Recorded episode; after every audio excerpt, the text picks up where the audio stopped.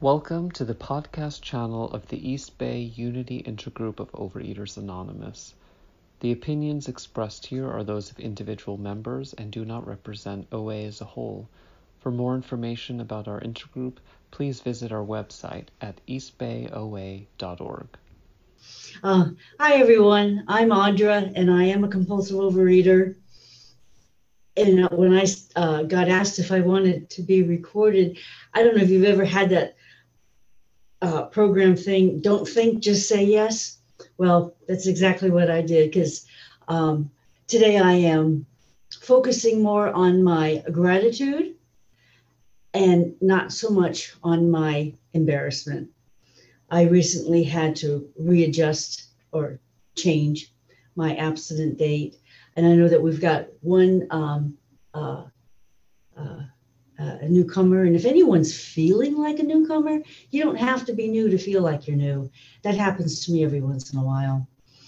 Um, I want to tell you real briefly that I have heard plenty of speakers and just regular, you know, folks sharing who've come to this program, you know, dabbled a little bit, got abstinent, and decades later, here they are still doing the daily thing. And I admire them greatly um, uh, due to my self will and perhaps, uh, well, me. It's not the program, that's not my story.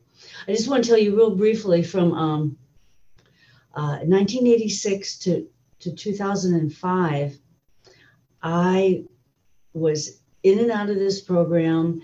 Um, I was not I could describe myself as a chronic slipper. I had periods of what I thought were abstinent, or at the time they were abstinent for, for what I believed was abstinence. And back then, the definition of abstinence was a little different than it is now. Um, and, you know, I'd get nine months. I got 11 months one time. I'd have two weeks. I'd have six months. Um, for one thing, the one thing that um, that sort of pattern, although it, it kept me crazy, uh, I, I never got obese. And I was in the military, and you're not allowed to. So, um, and I went from being a compulsive overeater to a bulimic for a number of years. Um, grateful to have a uh, have stopped the bulimia. Um, January 1st, 2002. Uh, that does not mean I got abstinent. That just means I I quit hurting my body in, in that fashion. And I have thousands of dollars of work in my mouth. Anyway, um, uh, and then so from 2002 to 2005, I, I, yeah, I was a little discouraged. And I have a sister who's long time in OA, about 40, about 40 years. She's this tiny, petite little thing. I love her. And I asked her one time about, I kind of, I said, sis, is it always going to be like this for me? And she's wise and, you know, got plenty of program in her. So she obviously didn't say yes or no. And she said, uh, I don't, I really can't remember what she said. And, and actually, she, I think she said, well, maybe this is your path uh, times of absence and service and then times of not. And I went to, you know, I wasn't real happy with that. And then in uh, November 2005, something happened, nothing big. Um, oh, I had just gone through one of the deepest, longest uh, depressions of my of my life, and um, I'm glad I got through it. I lived through it, but um, I a moment of clarity, some people call it. I asked God, I maybe I told God, I said, uh, I think I'm going to do away the way it's suggested. Because I always tried to figure out, you know, when I catch my brain trying to, fi- there's no figuring this out is not one of the nine tools. It's not one of the 12 steps. It's not in the traditions. It's not in the concepts. So when I hear my brain trying to figure something out, that's a huge halt. Get back to God. So anyway, in, two, in November 2005, um, I I started one more time. I had no idea if this was going to be just another two week or if it was going to be whatever it was. And uh, I enjoyed 14 years of, you know, being this. And it was my turn to be petite and, you know, wear pretty clothes. And um, uh, it, for uh, a few years during that time, before I moved to Alameda, I was going to another fellowship and I didn't have an OA sponsor, so I used that other other fellowship for everything, and then uh, moved to Alameda. Started going back. Uh, I just uh, someone from Alameda told me about the Saturday 9 a.m. meeting in Oakland, and she says you really ought to go. So I started going, and I had been in OA since 1986, and other than at conventions and retreats, I had never walked in to a room of 40 people. Well, I uh, where I lived uh, previously was, you know, real real small meetings, and something else had changed.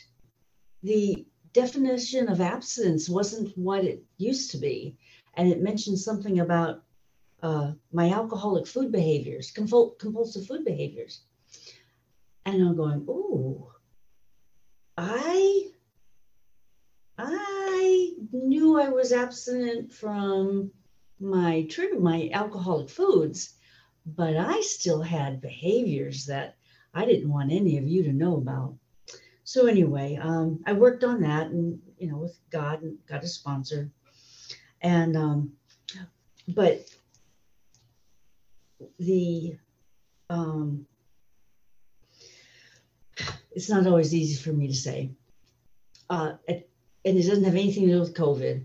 Towards the end of 2019, I was getting ready for to retire, and and it should have been the happiest time of my life. I'm in a happy, healthy marriage. We're both in 12 step 12 step way of life. Everything is great. We got money to retire. Uh, we're both active in programs, and I felt this dark cloud come over me. And I had been depressed before during this 14 years of abstinence. I had experienced lulls. I had experienced time. My, my goodness, I experienced, you know, uh, a, a, death in the family, uh, a divorce, all kinds of stuff. No, wait a minute. No, that was something else. Anyway, I anyway, so I was not particularly worried about this oncoming depression. Although I hadn't had uh, a debilitating depression in 14 years, I thought, oh, I can, I, I'll be okay. And um, and I don't blame that. I uh, uh, it's hard to say, but I got to say it because I have to be honest. Uh, I broke my abstinence, and what I'm, I'm here to say two things, and I don't know if they could be a topic, but I heard about and I read about the progression of this disease. And most of the time, when people were talking about it or my listening to it, because I often hear what I want to hear, is when when we're given our stories, our food history, we talk how how worse it gets and worse it gets, and fatter and fatter, or skinny and skinnier, that part.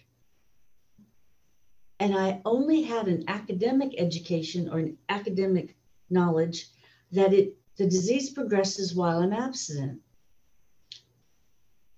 Well, you really don't get to experience the true progression of the disease unless you break your abstinence after a few years. And that's exactly what happened to me. I'm 14 years older. So my digestive system, my body, everything is 14 years older. Plus, the disease is 14 years stronger. And perhaps with some of you, you may not have changed your date. You just would have called it a real bad slip, which is perfectly okay. I respect all paths to recovery. Um, I did not go out on my form of heroin. My my heroin, my alcohol is sugar.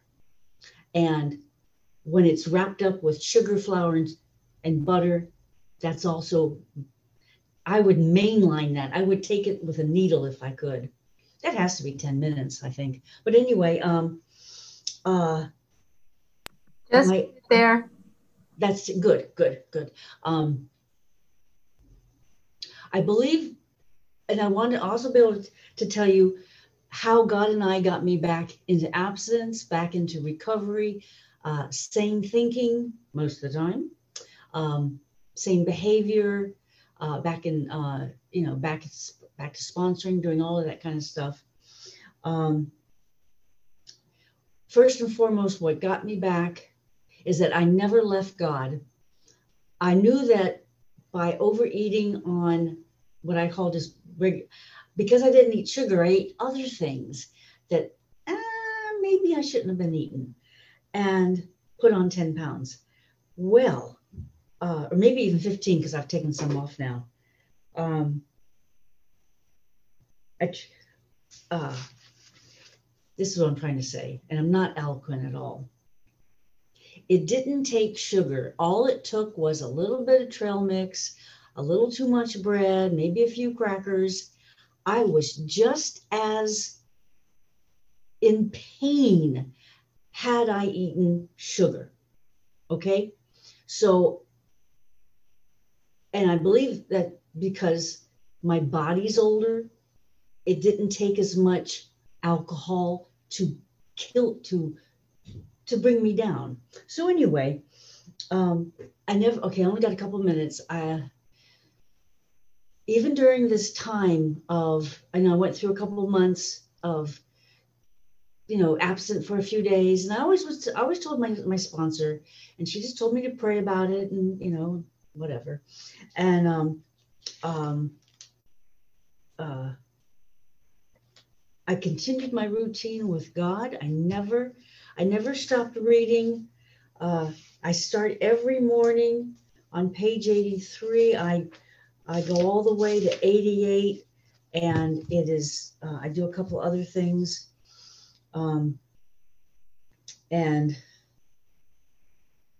but first and foremost, as anyone brand new, starting over, step zero unofficial, my step zero is the shit's got to stop. I have got to stop the alcoholic food. I have to stop the compulsive behaviors, sneaking food when no one's looking, that kind of stuff.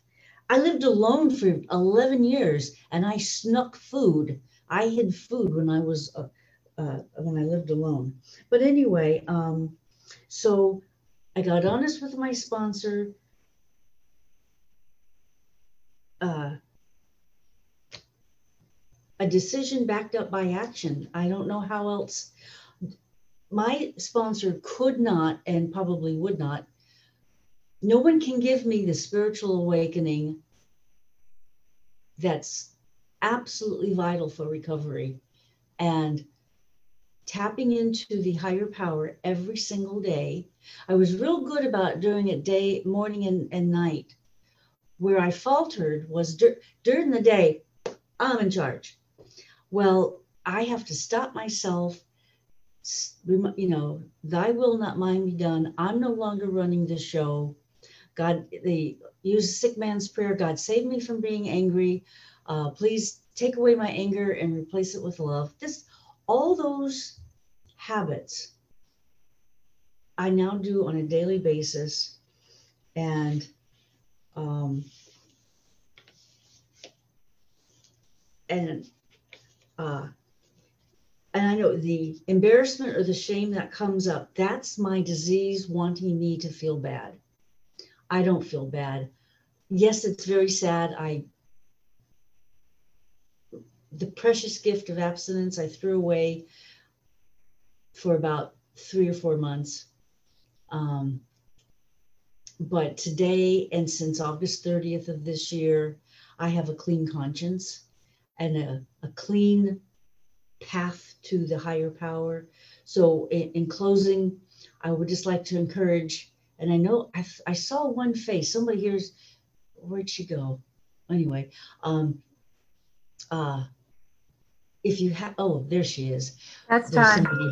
Okay, so, uh, so the- the topic, um, uh, uh, taking this disease seriously, the progression of the disease while we're abstinent and that, and why we have to tap it, you know, reconnect with the higher power every single day because none of us are cured.